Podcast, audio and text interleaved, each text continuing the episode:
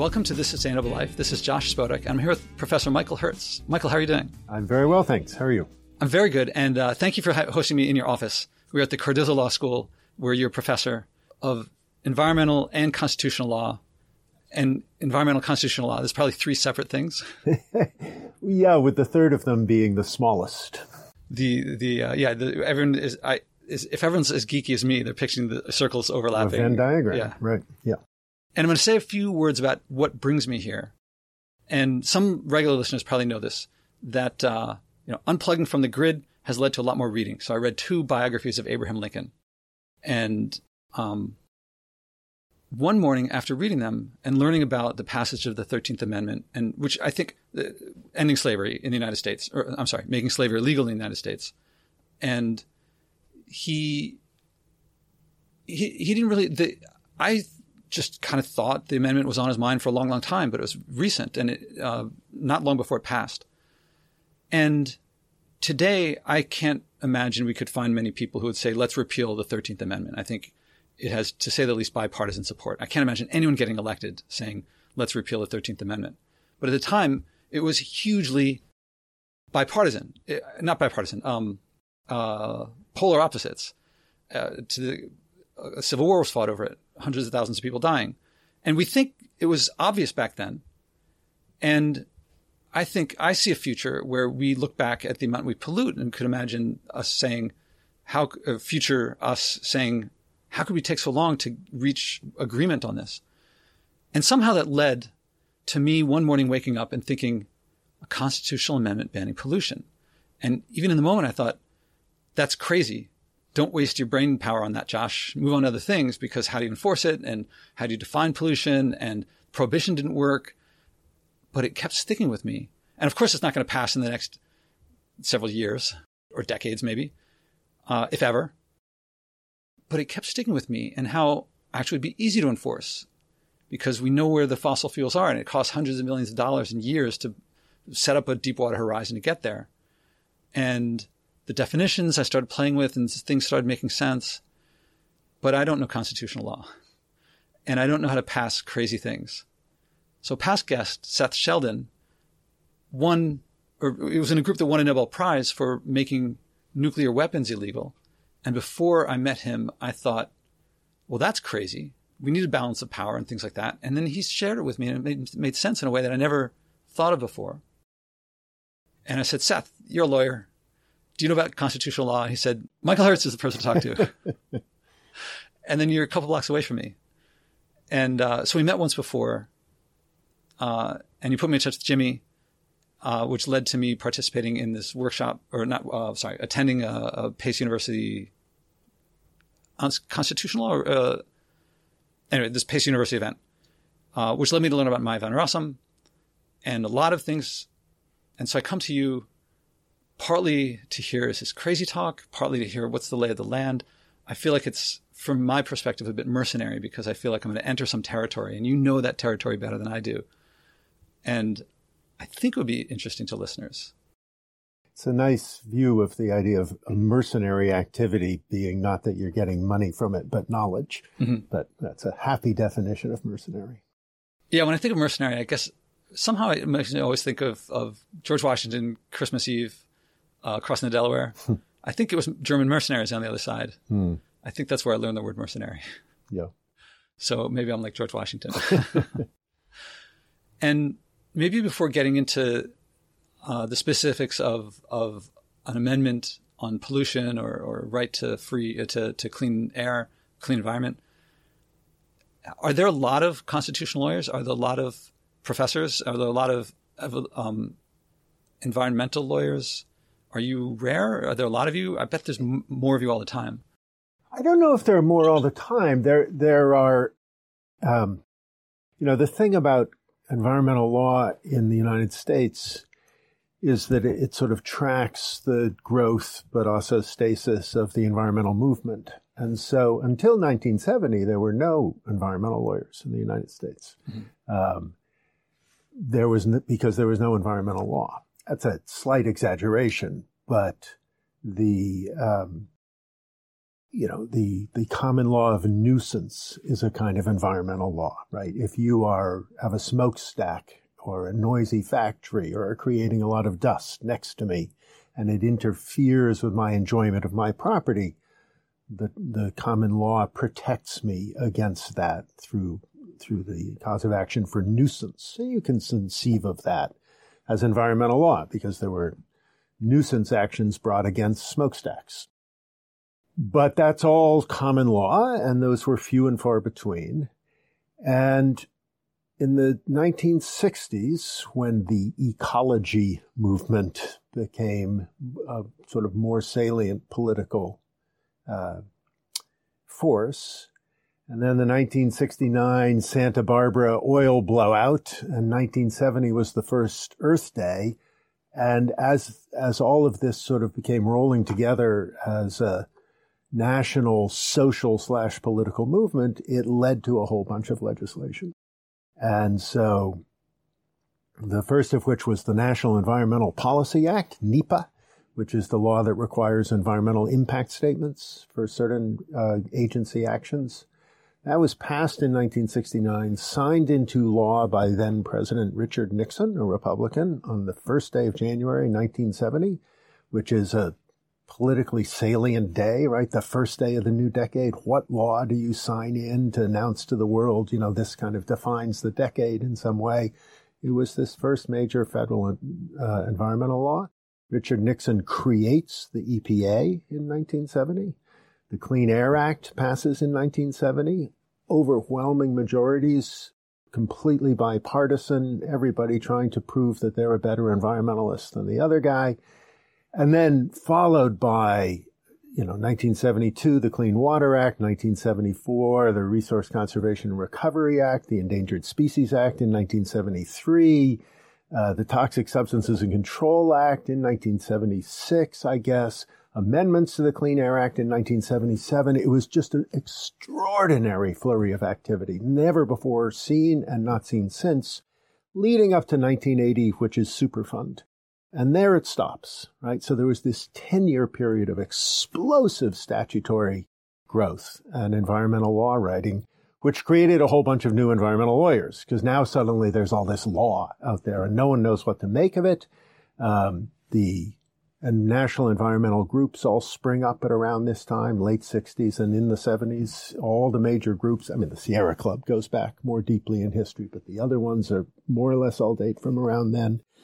Um, and all the private law firms start getting environmental lawyers because they have to comply with all these environmental laws. And the environmental agencies, notably EPA, but not only EPA and the federal government, suddenly spring up and every state now has active environmental laws. So there was this huge growth period in the 70s and 80s as all that was digested. Um, and then a period of kind of a plateau, right? So a lot of, you know, that's, that's when modern environmental law was born. It's been sort of, um, going along steadily since. And then, of course, in the last 10 years or so, more and more focus on climate and an increase in, you know, still, we're starting to see climate legislation, less of it, right? And nothing significant at the federal level and, and so on. But, uh, so there are a bunch of environmental lawyers out there. Um, environmental constitutional law is a small corner of it, right? When most people think of environmental law, they really are thinking of that body of federal statutes that I just described, and then the endless regulations adopted pursuant thereto. So, being in your office and having been here last time, I can see right behind you there's this book called environmental law statutes, which you pu- pulled out last time and started showing me the, the, specifics of it. It's a big book. It is a big book. And I didn't and, know what statutes and if, were. And if we got environmental law regulations, it would be a lot bigger.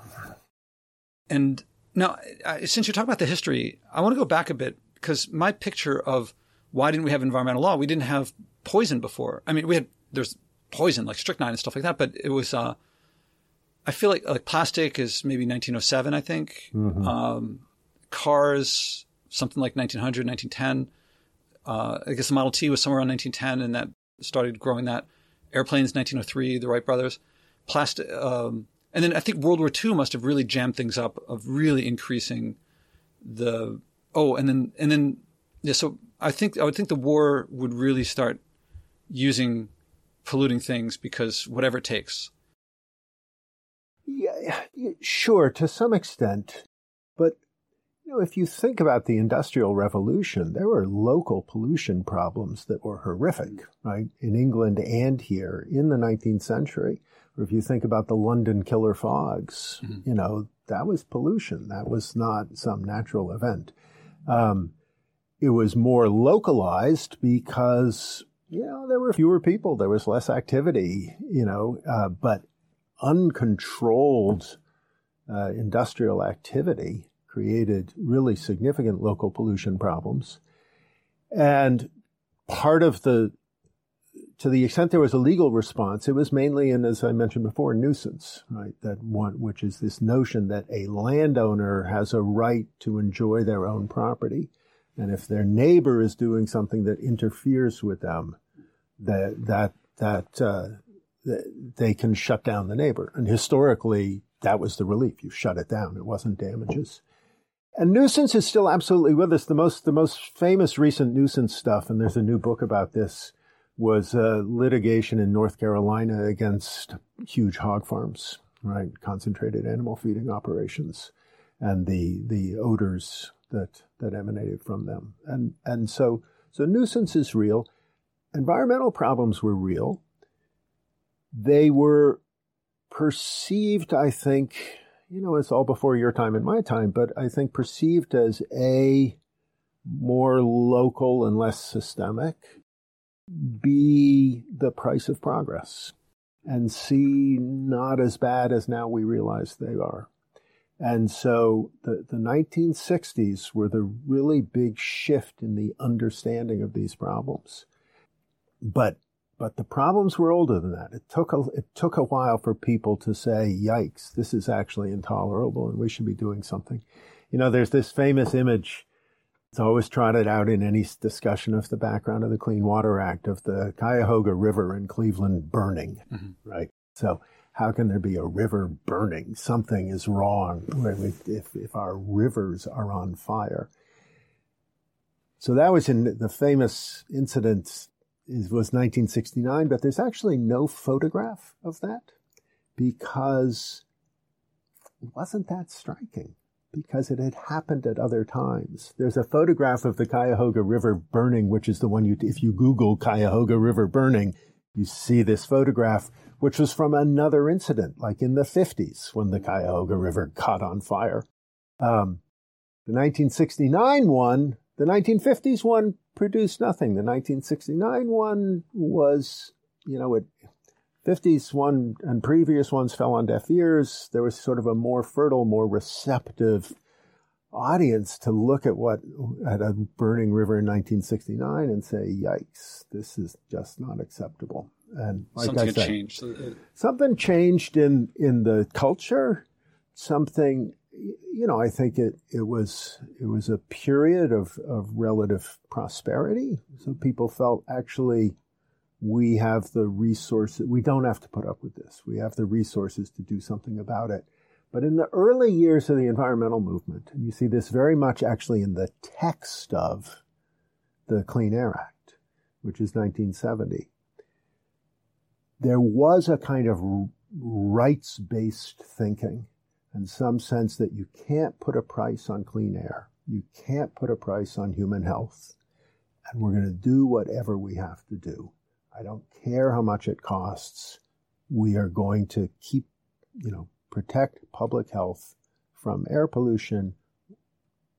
And we've been backing away from that ever since, right? Because it turns out to be really expensive and you know, every presidential election is about regulations, right? Um, and and the whole fight about regulations and getting government off the back of the American public and job killing regulations that happens in presidential elections more than anything else that's about environmental regulations. Not only there are a lot of regulations out there, but actually environmental regulations are the most expensive regulations we have. Um, they're worth it Mm-hmm. Okay, they're worth it. If you do a cost benefit analysis, they more than pay for themselves, but they're very expensive, right? And and so therefore politically salient. Uh, going back to what you were saying at the beginning of that of, about um, pollution, and I'm picturing Manchester and, and London fogs, that I think it was, I mean, there had been wildfires since before humans existed because lightning can strike a forest. Sure. So if wood, I mean, if, if we lit a fire in this room, forget about the heat, the, the smoke inhalation would kill us. But in open space, I think people could reasonably feel what engineers now say the solution to pollution is dilution. And if you burn wood, it just moves stuff around the biosphere. Eventually, that smoke becomes a new plant. Mm-hmm. Uh, when, and I think that the, but some stuff doesn't go away. I mean, plastic doesn't go away. For example, DDT can last a long time. PFAS, but uh, even going back to the '60s, I guess DDT was a big one with Silent Spring, right. and and I feel like the my picture is that the Earth is so big compared to humans at that time that they really could believe that the the pollution coming from oil and coal and gas burning was just like the smoke from wood that yeah concentrated enough it's bad but it's fine. And plastic doesn't break down but the pacific is really big. And i think people could think it really wasn't a problem. It well, not like, only could they think it they'd be right that is to say natural systems do have some assimilative capacity mm-hmm. and you know, if nothing else, uh, you know, all creatures, a, a certain amount of, you know, uh, human and animal waste products, mm-hmm. as we say. Poop. that's that's to, to, use a word. Yeah. Uh, um, exhalation. I guess. Also. It's not a problem, mm-hmm. right? Because it, it, you know, it's a sort of dose makes the poison idea, and um, up to a certain level, it's absorbed within the system, used by the system, you know, and and one needn't worry. I remember years and there was used to be this comic strip called BC, which yeah, you remember BC, yeah, and there was a guy, and and the first in the first uh, panel, someone is finishing, you know, eating like meat on a bone and just throws the bone on the ground and someone else comes up to it and says, what are you doing? Just littering like that, throwing it on the bone.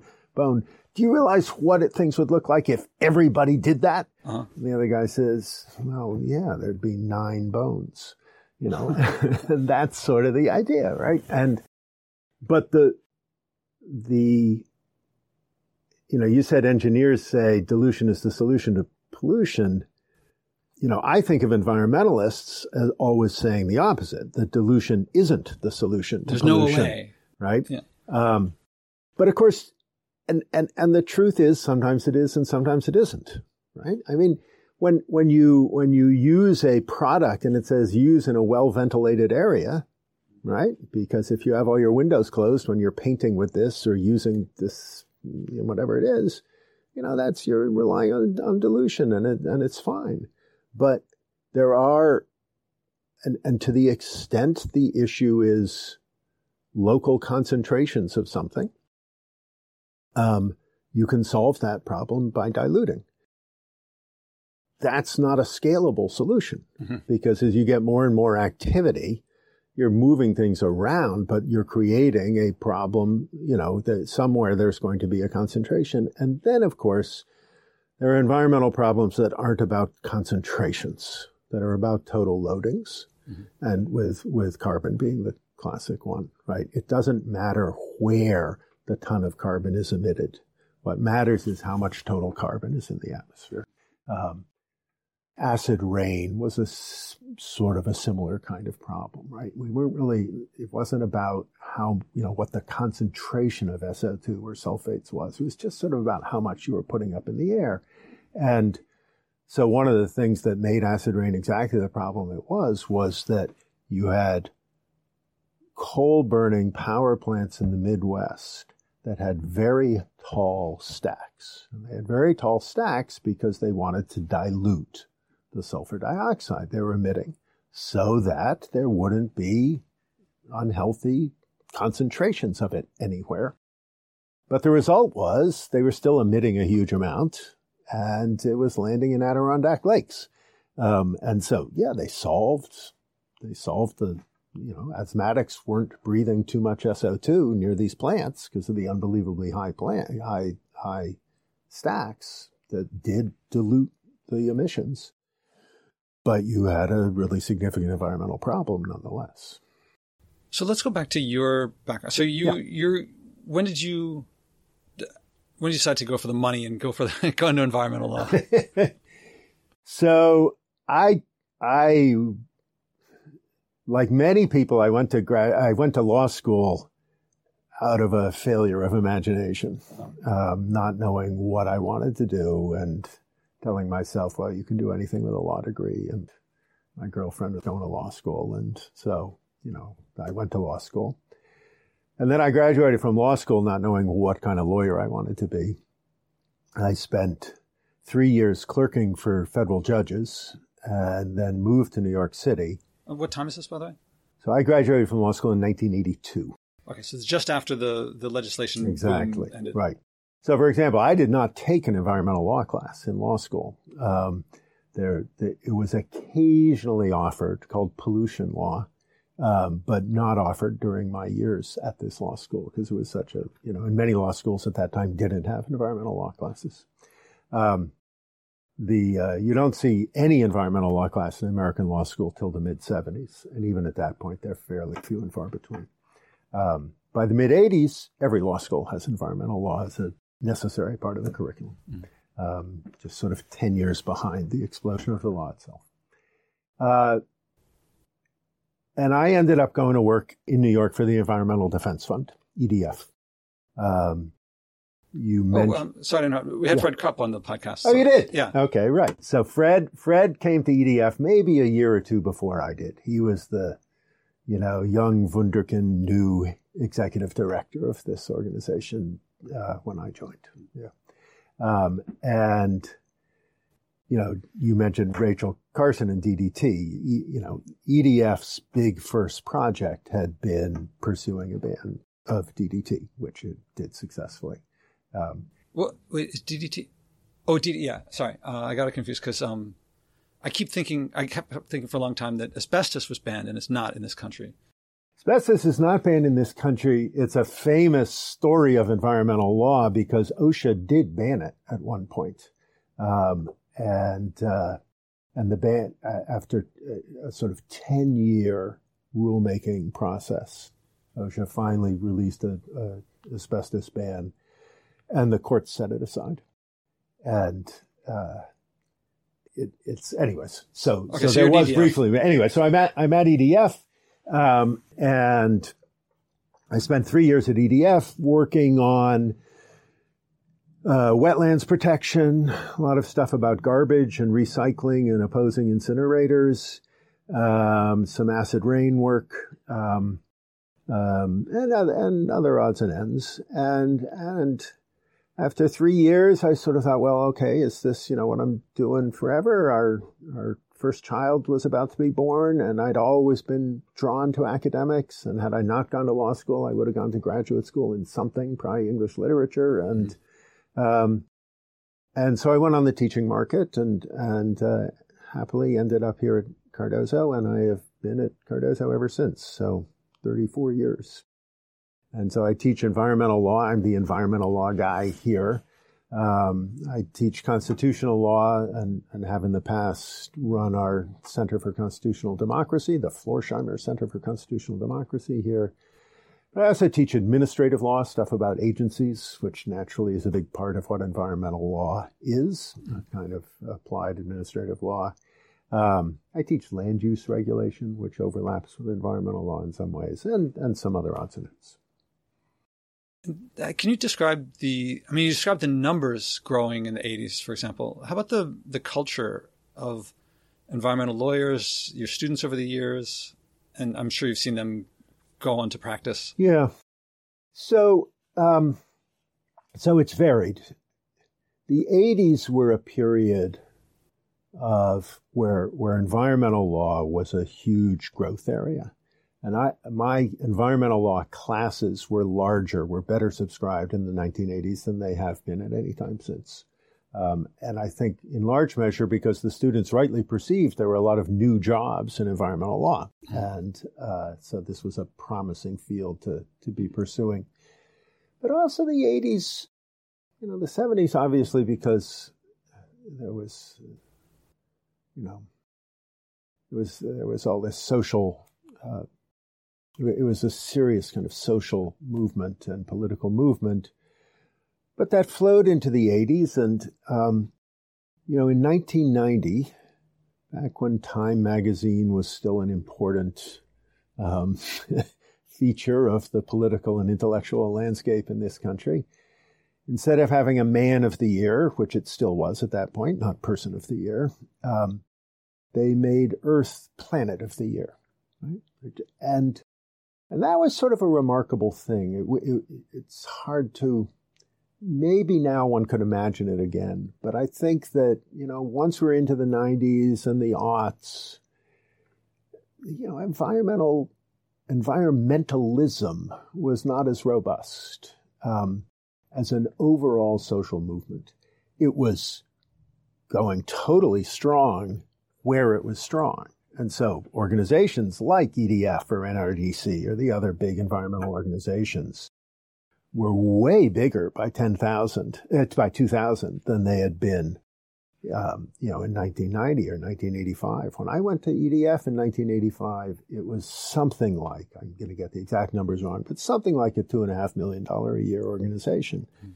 And now it's a hundred million dollar a year organization. With a satellite. you know, it's, and, and the same is true of NRDC and, you know, and these things which were kind of scrappy, catch as catch can, jury rigged organizations have become very sophisticated, very well funded um, uh, operations that that you know they don't really bear much. Um, there, there are kind of more grassroots environmental groups out there. A lot of them doing environmental justice work that kind of look a lot more like the EDFs and the NRDCs did in the 1970s. Mm-hmm. So, so that's a sign that environmentalism has has real staying power, and and they're able to raise a lot of money and do a lot of good things. But if you're talking about it as a kind of national movement, right? What what did voters care about? What do you see in Gallup polling? What's the issue that's of greatest concern to you? Um, in the 1970s, the environment would show up on those, right? I think for the last generation, it just hasn't, right? It's way down the list. Now, with climate change, it's starting to creep up a little bit. Mm-hmm. But the number of voters who say the environment is my top issue is tiny. The number of voters who say it's my top five is remarkably small. Remarkably small. Oh, no wonder I'm, uh, no wonder my podcast is so high ranked among the. There's just not that many of them out there. The, um, there are a lot. Everyone, it's it's a little more than that. Very few people are anti-environment, right? Lots of people like to think of themselves as environmentalists. I like the environment, mm-hmm. right?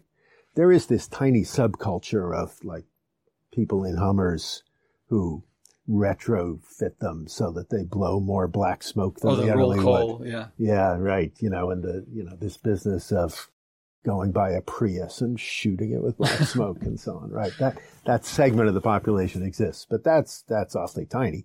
Um, but most people in their as voters and in their day to day lives are not putting the environment first. Yes, it seems there's a lot of that going around, not putting it first. The yeah. um, I'm curious about. We've been talking mostly U.S. here. Yeah. How, how about Europe, Central America, Asia? So I don't really know enough to say something, you know, with any confidence about about uh, about other parts of the world. Um, you know, one sense is that you know, first of all, you got to develop, you got to distinguish the developed from the undeveloped or developing world, right? Um, and, uh, you know, one feels like the European Union is is ahead of this country on a lot of environmental issues. Um, but I, you're really sort of, I, I, I don't want to waste your listeners' okay. time with my guesses about environmental law and uh, attitudes in other parts of the world. So back here in the states, I mean, talking about the interest of voters and, and people decreasing, yet a lot of this pollution accumulates, which means it's growing. I think of places like we have a place in this country called Cancer Alley, and we have places that we call sacrifice zones, which seems nuisances to say the least. And I would think that is it just that I mean I, the way often people write about it is like they become that way because the people there are, are powerless and they don't have the resources to fight back, and so tough luck for them. Is that the case? oh, there's a there's a lot of truth to that.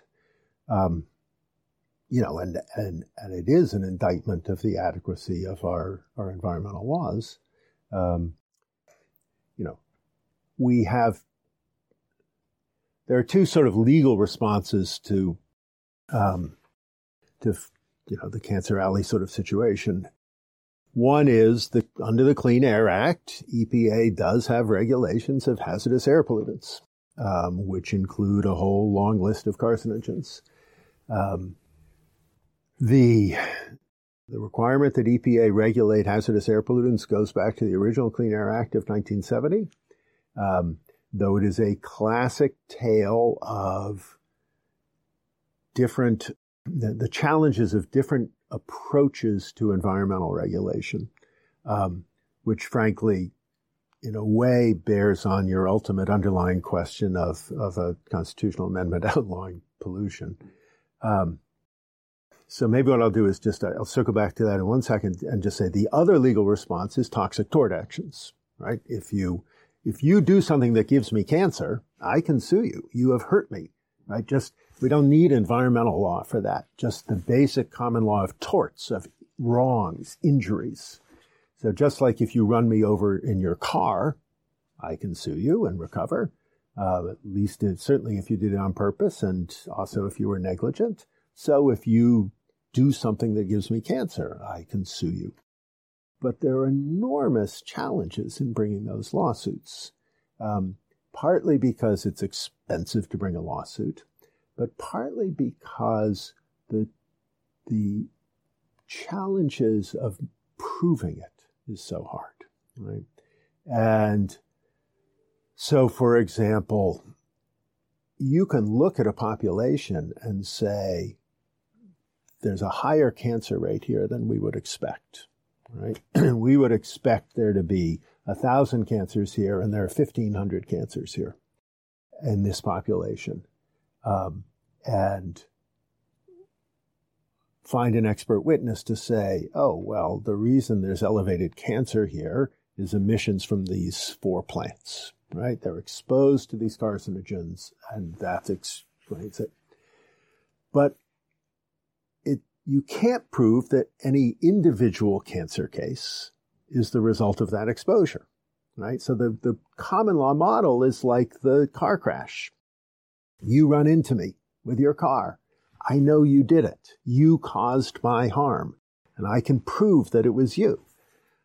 But if I get cancer and a whole bunch of cancers occur without us knowing the cause, and I'm exposed to a whole bunch of carcinogens in addition to the one you exposed me to, I can't say for sure you caused my cancer, right? Lots of people get cancer. And the, the causation, and there are a bunch of other sort of, if you will, quasi-technical challenges as well that make, make the toxic tort lawsuit actually a very hard lawsuit to bring. There are a lot of plaintiffs' lawyers out there who will bring them when they think they have a good case but they often don't have a good case. In the lawsuit, there, there's an injury out there, you know it for sure, but it is a hard thing to recover for, to prove and recover for. Um, what I the story I wanted to tell about hazardous air pollutants, and you can interrupt me if this is too far off track. Okay. Go ahead. Okay. So, so when you think about regulating pollution, first you have to decide. Okay, there's a problem, right? There's too much pollution. We have a situation that's not tolerable. So we want somehow to limit the the pollution. And um, now that that's a that's an important threshold decision, right? How how do you know there's too much, right? But anyways, we're just going to assume we've decided that we we want to limit pollution. So how much are we going to restrict the pollution, right? How strictly should we regulate? How ferociously should we regulate? How do you answer that question? It turns out there are only three ways to answer it. Okay, there are three approaches. And in American environmental statutes, you see all three, though there is a dominant one of these three. So, one, and in a certain way, the most intuitively sensible one, the one you'd expect, is to say, well, we should protect public health and have a clean environment. We should make it clean. We should make it safe, right? Now we'll fight a little about how you define that, right? Is that zero?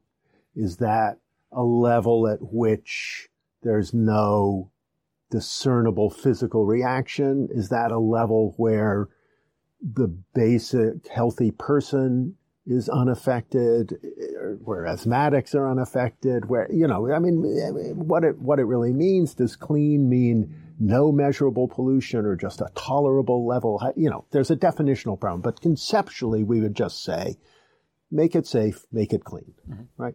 Okay.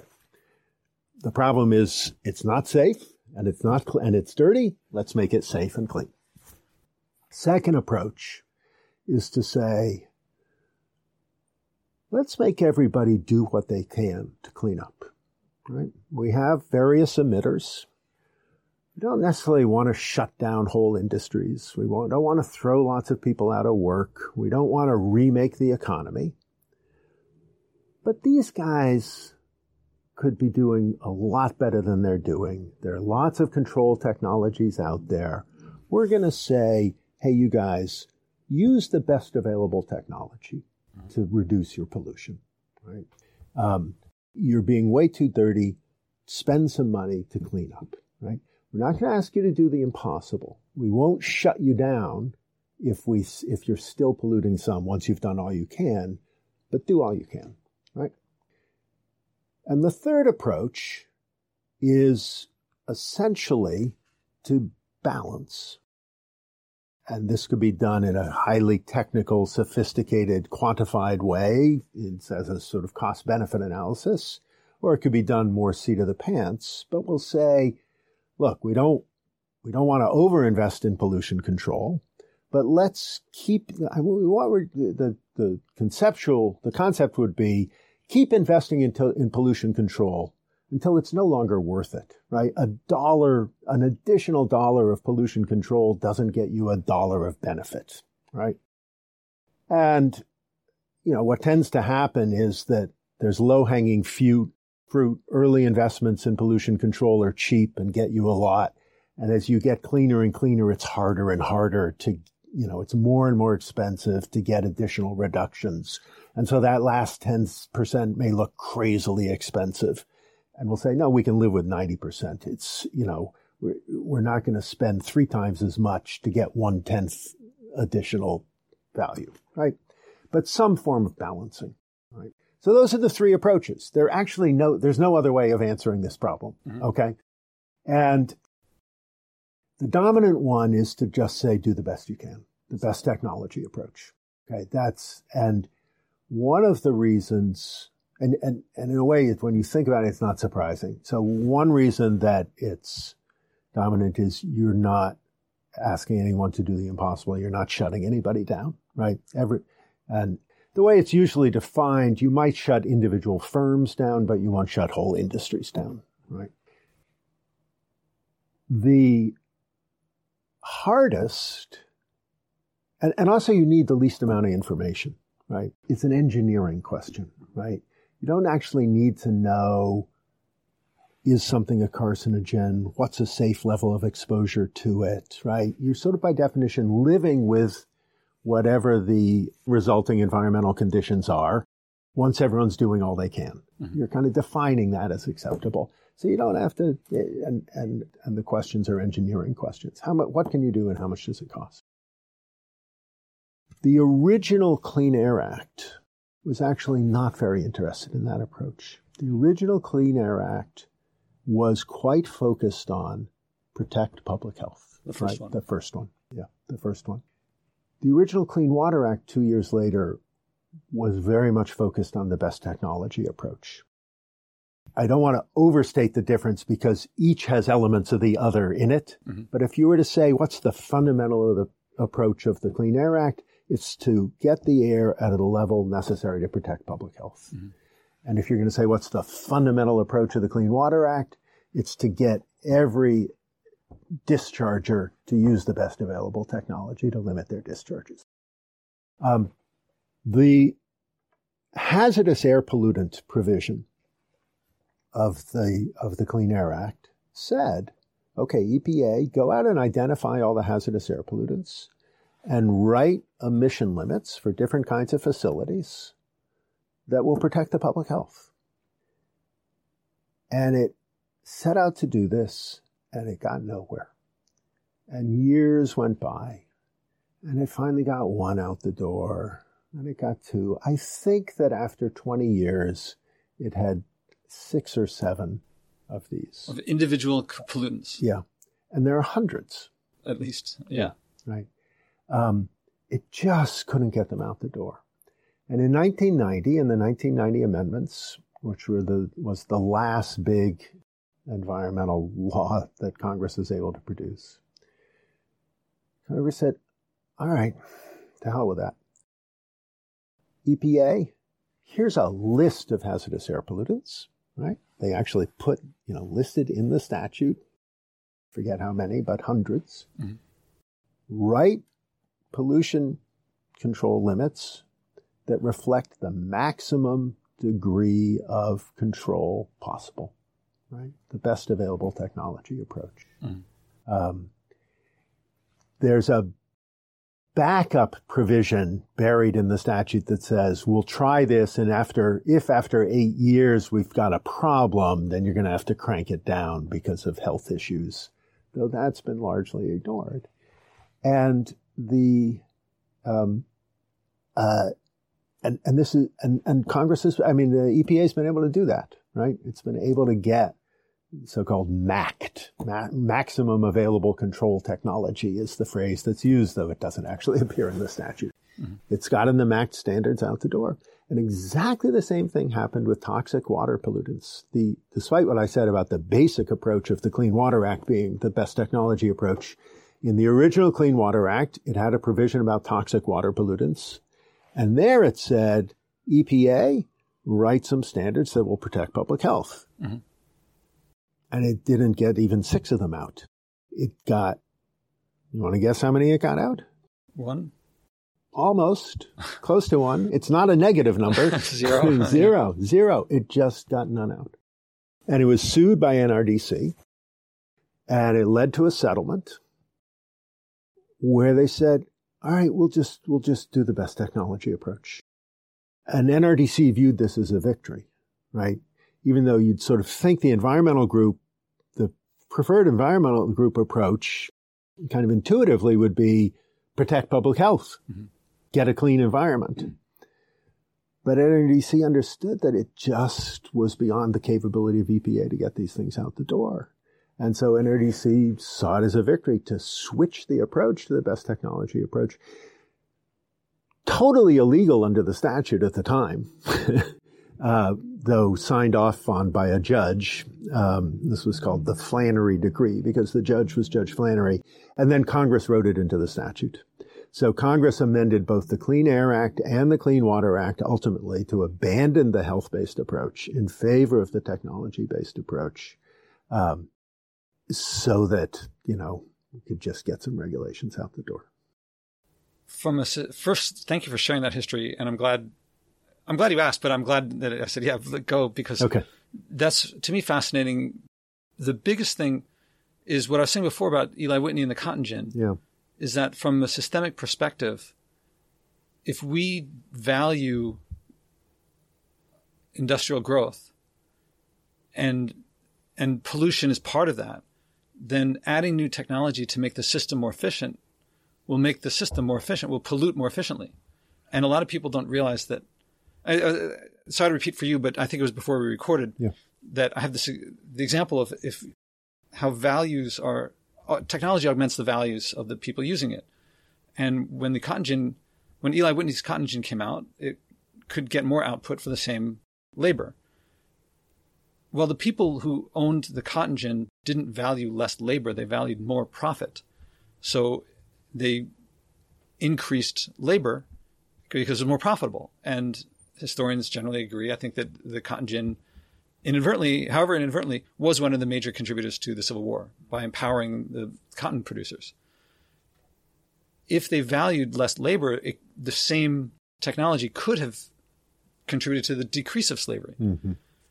Likewise, if we take a technology, take electric cars, and if we um, if we look at one electric car compared to one in, in, internal combustion engine car, well, this is debatable, but let's just say it pollutes less overall.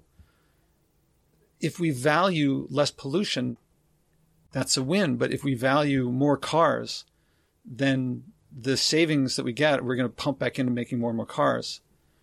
And it's counterintuitive for many people to say, even though I'm producing less pollution at this particular place, I'm actually producing more overall. And not just, I don't just mean like the coal plant, if, if, if we're powering it from coal powered, but just overall, the whole system's going to grow. Yeah. Well, I mean, I think that's true in a narrow way and in a broad, in a broad way. And uh, the narrow way is absolutely true. And you see this with, for example, uh, mileage standards, right? Forget even the electric car. Um, you, you make a car more fuel efficient. That feels like an environmental win. You're making it less expensive to drive, therefore will be driven more, right? That's just Econ 101. LED lights, right? Yes, LED lights are great. Look at how much more outdoor lighting there is now than there was 10 years ago because it's so cheap. So everyone is using more lights. Um, so there's always a bit of a bounce back um, when you when you make something more efficient, more of it will be done, right? That's the narrow point. Now, it doesn't necessarily overwhelm the gains. It may just cut into the gains. I think with LED lights and with mileage, it cuts into the gains. Uh, you get so more- far, only, yeah. yeah, but I think you're making a, a, a, a broader point, which is in, enables and recommits us to the problematic underlying technology by making it more palatable and less expensive. And it means we'll never give up the underlying problematic technology.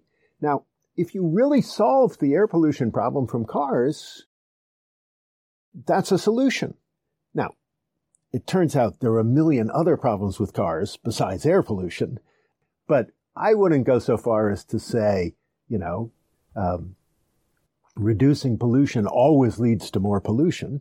Um, overall, I think reducing pollution to the extent it makes an activity less expensive will mean that there's more of that activity and therefore more pollution. But as I say, I don't think that that doesn't necessarily depends on how big the reduction was and how much cheaper it is, whether it will whether it will overwhelm the gains.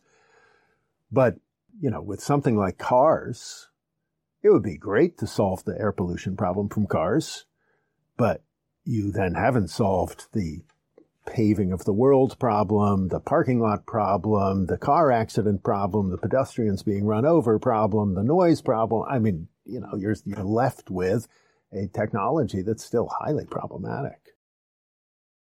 Yeah. So yeah, a lot of people don't get this, and it's to me, it's a systemic issue. Uh, cars don't. I, I feel like a lot of people today, if they were back in the '60s, they would they'd be like, "Yeah, Robert Moses is doing great things." Mm-hmm. I think they would still prefer to live in Greenwich Village than next to the Cross Bronx Expressway. But the sound of we're building roads, we're you know we're creating commerce. It's it sounds so appealing. I think it's the it's not just the technology, it's the value. I think the more important piece is the values. The technology mm-hmm. is going to augment those. Mm-hmm. And so I don't think of, of creating law in order to change values because I think if then you get the prohibition and people push back. The challenge is to change the values so that the if there if there is legislation, it reflects the will of the people that um, you know hopefully comes through some democratic process.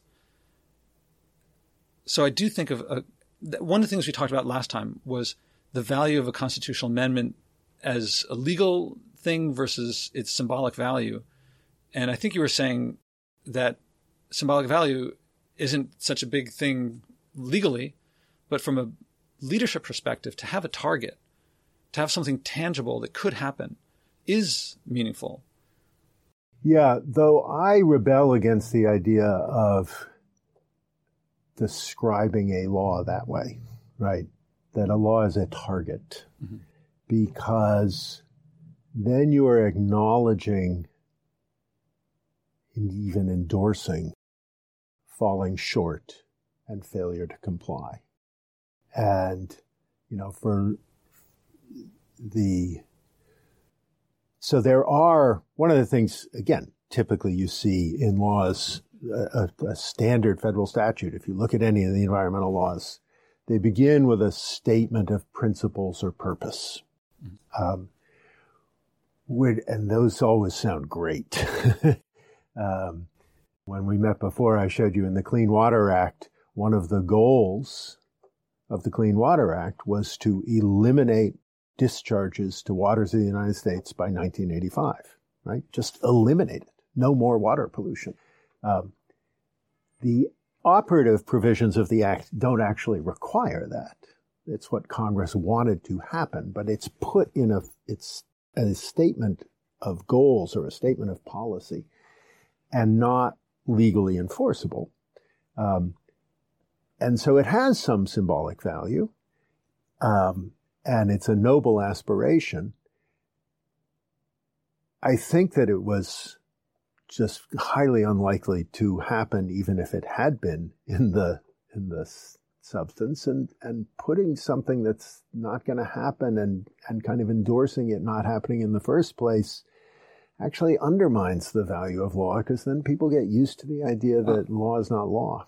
So I don't mean it being symbolic as an amendment. I mean, one of the things, I, a perspective that I have is that if I were in 1850, I would see a divided nation, hugely, you know, many people saying slavery is good. And I got some great quotes. And I mean, gut wrenching quotes, quotes of people saying slavery is great. Mm-hmm. And no one. For everybody including yes. the enslaved people. Yes, uh, and and people figure this out. Uh, this is Lincoln quote that I've come across. I think I have it handy. Um, Nothing is more damaging to you than to do something that you believe is wrong. And I think that when you do something that you know is wrong, forget about other people judging or whatever. When you do something and you know it's wrong, that internal conflict forces you to suppress, deny, lie, tell stories, whatever it takes just to not face that conflict. Mm-hmm. And I think that happens on an individual level and a, and a, cultural level as well. And to the extent where people by the hundreds of thousands will kill each other. And I mean, I don't want to oversimplify, but now no one would, I, I don't think there are many people who would suggest repealing the 13th Amendment. And I, I view that one day we may, we will have a, a time when we'll look back and say there's a constitutional amendment banning pollution, that we'll look back and say, of course, that. It'll be hard for people to imagine why would we not? In the way that someone would say, why would we not? How could we not ban slavery? Of course, we want to end slavery. Of course, it was much more complicated then. Yeah. But so, um, I imagine between now and when we have a nation, a, a world united, we don't want to pollute that will help us get there. That in symbolism like that, where eventually when it happens, it would be, I well, I don't know how hard it's been to enforce the Thirteenth Amendment. It, it seems like I don't we, like it's not like we created whole new government bureaucracies of anti-slavery departments. Right. So it doesn't seem like it's cost a lot in terms of like extra taxes. No, no, I think I th- I think that's right. There are, you know, always arguments about, you know, you said, oh, well, people would object to your no pollution amendment because now you have to define pollution and, you know, what exactly is the scope, and it will raise interpretive issues. That also has happened under the Thirteenth Amendment. You know that the you do find people sort of making arguments about um, is you know could you could you come up with a 13th amendment objection to something that isn't you know enslaving another human being in the pure form? Those arguments tend to go nowhere but it's the nature of constitutional provisions that people try and push the envelope and get go beyond the paradigmatic case and so on. It lurks, for example, in the abortion disputes, right? Is it a form of involuntary servitude to tell a woman that she has to carry a fetus hmm. to term, right? I mean, it's not a crazy notion. You're saying, I, I am forcing you to use your body in this particular way, right? You know, hmm. um, is that a 13th Amendment violation? There are people who, who seriously argue that it is. There's no court that has said it is, and I there's no possibility that the current Supreme Court would say that it is. Um, but it's just sort of an example of how whatever constitutional amendment you have, there will be an ongoing dialogue about what exactly are its contours. The um, that said, there is a kind of purity to the Thirteenth Amendment that just says, you know, one human being owning another is impermissible in a way that saying pollution is impermissible. You know, what do you really want to prohibit all pollution of any sort and how do you define it?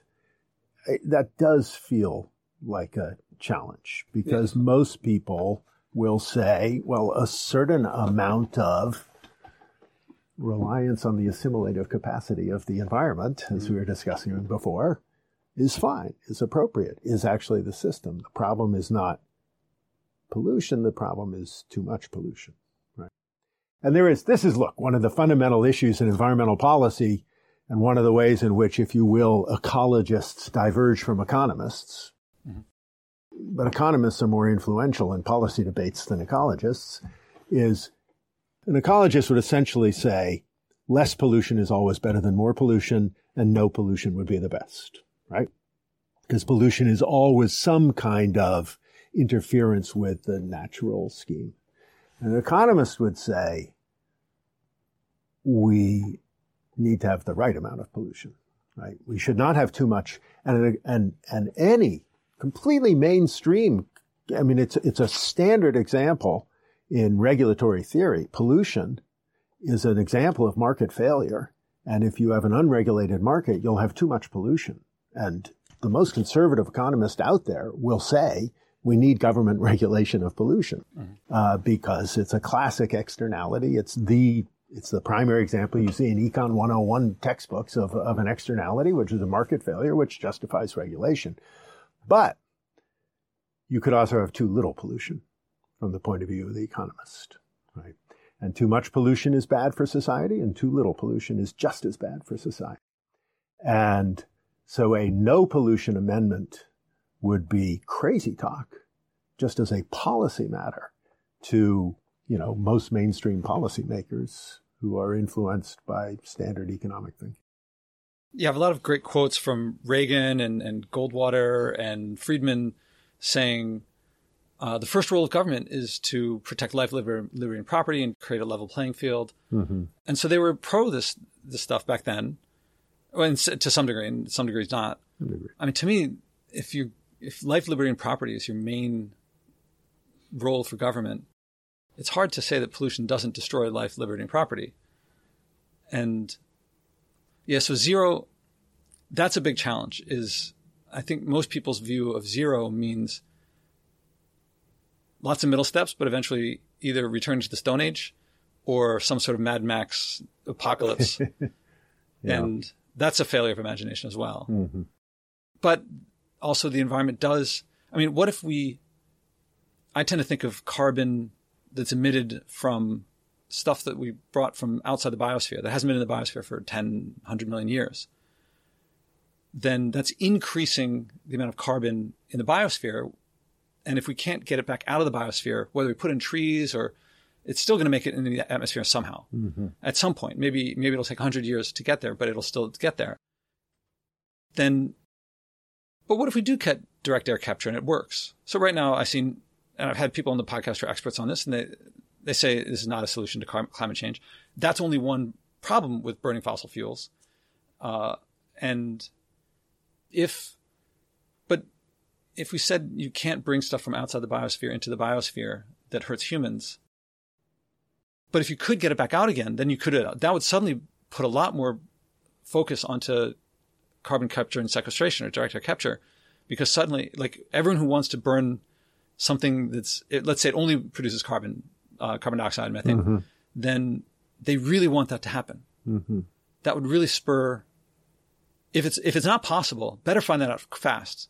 If it's possible, make it happen fast. It would motivate, uh, innovation in these areas? Yeah. Um, I guess I'd separate two questions, right? So one is, should we put some kind of cap on pollution? Okay. And you're quite focused on carbon and the burning of fossil fuels. Oh, I have here, but not me overall. Yeah, there's a lot. Yeah. yeah. And the and then we could fight about what that number is, right? Is it zero or is it 10 or is it 100 or it's a thousand of whatever units we have, right? Your conception is zero. Um, uh, but, you know, one could have a debate about whether actually the number ought to be 10, right? I, of whatever the units are, right? So, because everyone agrees that there ought to be some limit? So, one policy argument is how stringent the limit should be. And the second is what is the benefit that comes from expressing it as a constitutional amendment rather than in a statute, mm-hmm. right? And those are separate questions. Um, one is essentially a, a policy question, and one is a I don't know if it's exactly right to call it a strategic question, but a question of implementation. Um, and I remain somewhat agnostic about the value of putting it in the Constitution. Um, part for for a couple reasons. One, you know, one of the one of the, things about um, almost every provision of the United States Constitution, with the partial exception of the Thirteenth Amendment, is that they are all directed to the government, right? Every right in the Constitution is a right as against the government. So Congress shall make no law respecting the freedom of speech, right? Or no warrants without probable cause, or uh, you can't take property without due process. Those are all things that the that ways the government is not allowed to hurt you. Right? None of them are directed at private conduct. Right? None of them say that individual citizens are prohibited from doing something. Um, rules about what individual citizens do are created by legislatures within those constitutional constraints and as empowered by the power granting parts of the Constitution. And so a there are many, now that's true of the American Constitution. Many constitutions also have what are usually called affirmative rights. In other words, everything I just described is a negative right. Your right is to be free from the government in certain ways. But you don't have any claims on the government. The government doesn't have to do anything for you. It only can't do some things to you. Right? Um, so and in common discourse, we talk about these rights all the time. People talk about a right to education or a right to health care or a right to a living wage or a right to housing, right? And, and many countries have such rights in their constitutions. We don't, right? And every effort to either amend the U.S. Constitution to include such rights or to get the Supreme Court to discover such rights buried in the Constitution has failed. Um, there was a period in the 1970s when it looked like actually, you know, in the Warren Court years that the Supreme Court might discover some affirmative rights. But when push came to shove, it didn't. And so there are cases saying, for example, no, there's no right to education, right?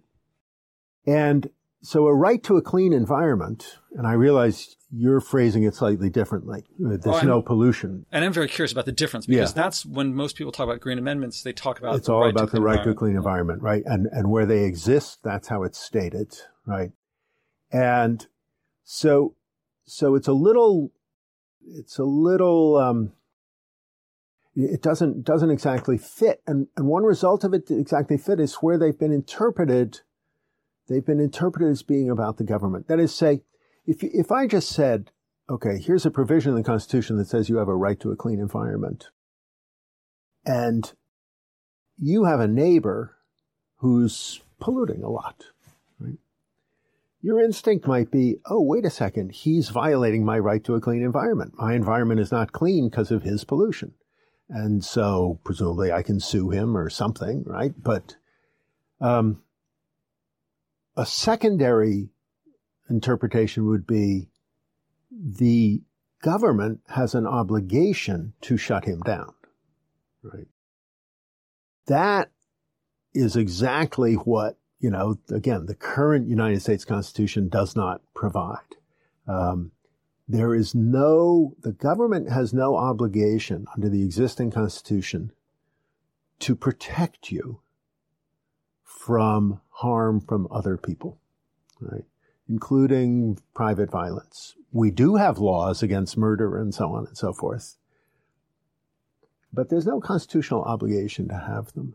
And there have been situations, cases where, you know, the, the police or child services, child welfare agencies have just fallen down terribly on the job with tragic human outcomes and the effort made to say, you know, that that's a due process violation, a taking of life, liberty, or property without due process, some kind of interference with a fundamental right.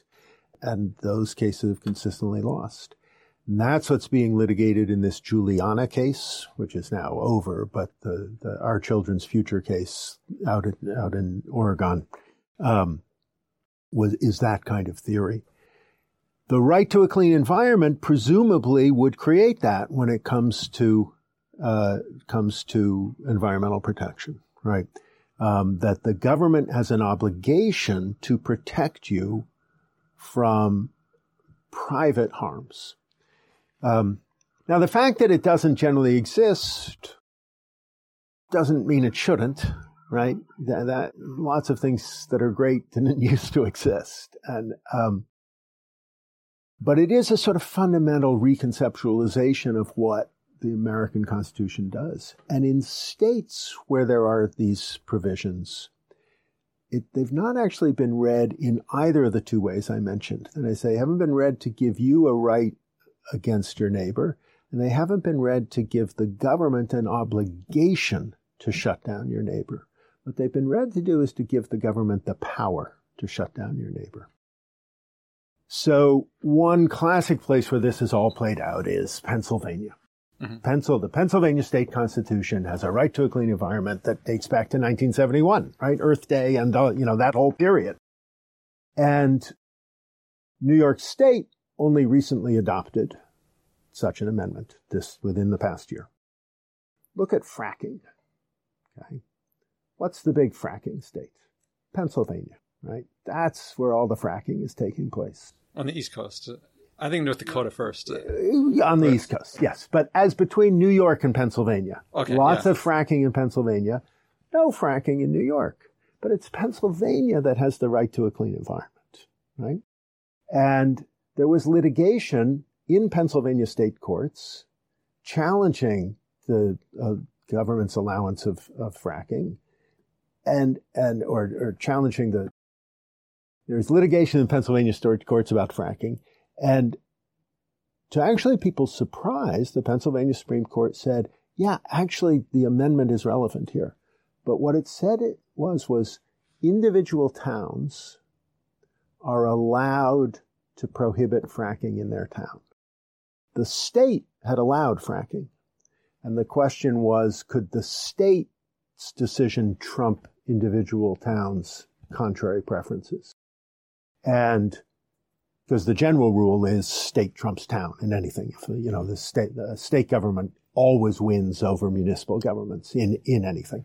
Um, municipal governments are creatures of the state and can't buck state policy. So this was a significant ruling, but boy, it's awfully small beer, right? To say all it means is that if the local government wants to prohibit this, it can, even though the state government has allowed it. So this is an amendment that looks awfully powerful on paper and amounts to very little. And in New York State, the legislature it never banned it outright, but it kept saying, not for now, we have to study it.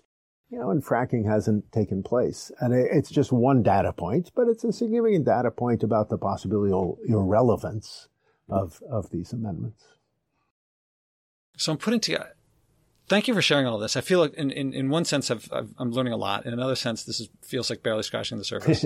and in yet another sense, it feels like there's un, huge uncharted territory ahead mm-hmm. uh, that I mean, people have been leaving for a while. Of of, I think, I think I heard you say at the beginning, environmental law is inadequate. Mm-hmm. It clearly is, and so, so it's got to happen somehow. And so part of me says, be on the forefront, mm-hmm. and part of me says, uh, it could be like I'm working on my book, and I want to show that I I certainly envision a brighter future, and I can imagine a future with very strong public support for like here's I, I, think of everywhere in the world, everyone drives on the correct side of the double yellow line, and nobody says bureaucrats are keeping me from my freedom. Like you know, and and at three in the morning, in a place where you can see all around you, people still stop at red lights, even though they could just go through, even though there'd be no no harm otherwise. And I vision, I, I envision a, a world in which people feel that way about pollution. That it's like, of course, I'm not going to cross the double yellow line. Of course, I'm not going to dump stuff down the drain. And that this feels like a part of it. And so I'm trying to figure out, I, but I don't want to sound naive or ignorant of like, is it possible? And I feel like this is big. I hope you're available for like this is going to get me thinking. I'm, I'm almost certainly going to come back to you and say, "What about this?" And I haven't yeah. talked to Maya yet, uh, if yeah. I can call her by her first name. Yeah. Um, because I feel like she's been working on this a lot. Sure. Um, yeah. I, you know, the, the, the drive on the right side of the road analogy, we're stopping at red lights. Um, you know, part of, if you just sort of back up a little about, about sort of theories of regulation, you know, red lights are a classic example of how giving up your liberty because you're stopping at the red light, mm-hmm. right? Everyone understands how, in fact, that's ultimately liberty enhancing, right? Because if none of us stopped at the red lights, we would all just bump into each other and traffic would grind to a halt. And, and so there are situations when we collectively agree. Each of us to forego some liberty. The result is, in fact, in our individual lives, we have more liberty than if we had not given that up.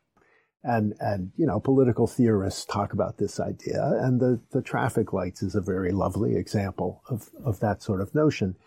But it's a situation where there's, where we've overcome the collective action problem, where we've overcome the general tendency to think, I will do better if I just decide for myself.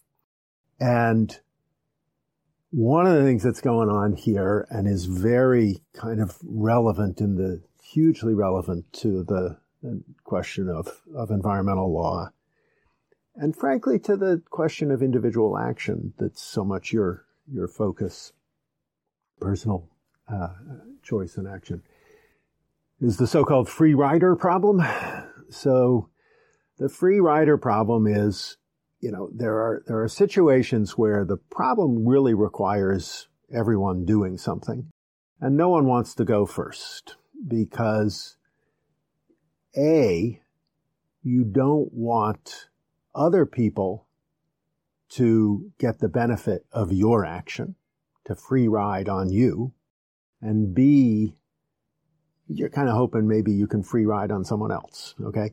So the example I always use when I teach this in class is, um, it's becoming technologically obsolete because of the scourge of Keurig coffee makers, but the old communal drip coffee maker at a workplace, right? Every, every workplace with a little kitchen and a drip coffee maker. The rule is whoever comes in first in the morning makes a pot of coffee, right? And then everyone can help themselves. But if you take the last cup, you make a fresh pot, right? That's, that's the sensible rule. And what happens is, of course, when there's about a cup left, someone will come into the kitchen and think, oh, I really need a cup of coffee. Ugh, there's only one cup, you know, and just sort of walk away because they don't want to make the pot. Why don't they want to make the pot? Well, A, all the benefit of their effort is going to other people, right? Or most of it. They get one cup, but there are eight, 16 cups in the pot and 15 of them are going to other people. Those are free riders. I resent them getting the benefit of my effort. And on the other hand, if I wait 10 minutes, maybe someone else will come and make a pot, right? I can free ride on that. And when it comes to the kind of self-restraint that you exercise so impressively, maybe restraint is a word you might object to, but anyways, the, the, the, the kind of um, cognizant life you are living, most people see that as giving something up, doing something that's for the public good, which means most people, other, the, most of the benefit of what they're doing is flowing to other people, and kind of hoping that someone else will go first so they don't have to. And the, you know, traffic safety rules, rules of the road are a place where there's a kind of clear collective benefit and everyone realizes we all got to participate and everyone realizes it's a sensible thing to do. And kind of living an environmentally responsible life, there are a lot of people who will say, look, if the government requires this, I'll do it. And I think the government mm-hmm. should require it, right? Um, I always ask my environmental law students, what do you think about someone who says, I think Hummers should be illegal? They're outrageous, right?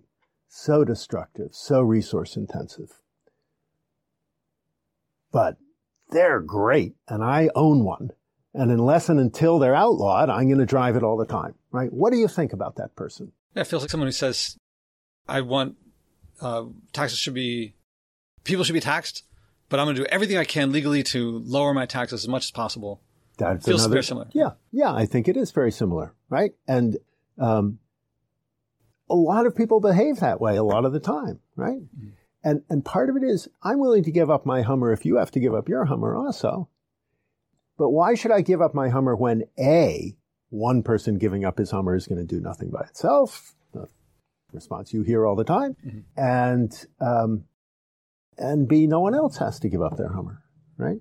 So, and, and it comes back to what we were talking about before. I can't remember if the if you were recording at the time or not, but you know, the moral dimension of this problem, which brings us back to slavery, mm-hmm. right? If the more you view it as having a moral dimension, the more you have no sympathy for this jerk in his Hummer, mm-hmm. right? Who says they should be outlawed because he's doing something he thinks is a, he, you know, um, he supposedly thinks is appalling, right? There's a kind of hypocr- hypocrisy there.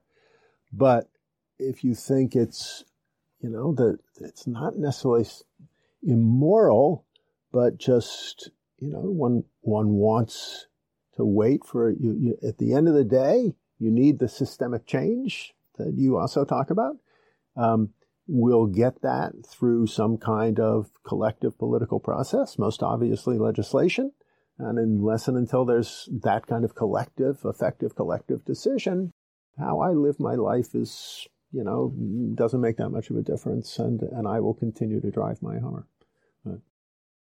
So, which brings us to leadership, and and my, now my at this point my mind is racing with all of what I've learned, and part of it is that you know there's something like it's kind of interesting my having stumbled on the traffic analogy, and you're like, well, that's a classic case. I'm like, I love when I that humbling thing mm. of like, that's been there before. And so can I come back again and, and continue this conversation sure, sure. another time? No, it's been a pleasure. Okay. Yeah. Uh, is there anything I didn't think to ask that's really top level before wrapping up? No, as you said, we could go on forever, right? And mm. so, so no, I don't think that there's some critical linchpin piece we haven't we haven't talked about. And it's essential that we do. Well, Michael Herz, thank you very much. No, it's been a pleasure. Thank you. How many people are bringing a message of joy from what everyone calls saving the environment, but I call the future? Step by step, this podcast is creating a culture of joy, community, and connection around sharing and acting on our environmental values. Again, there's no profit in buying and wasting less, but we'll all love our lives and relationships more when we do. I can use your support. Please donate at joshuaspodek.com slash donate. Again, that's joshuaspodek.com slash donate.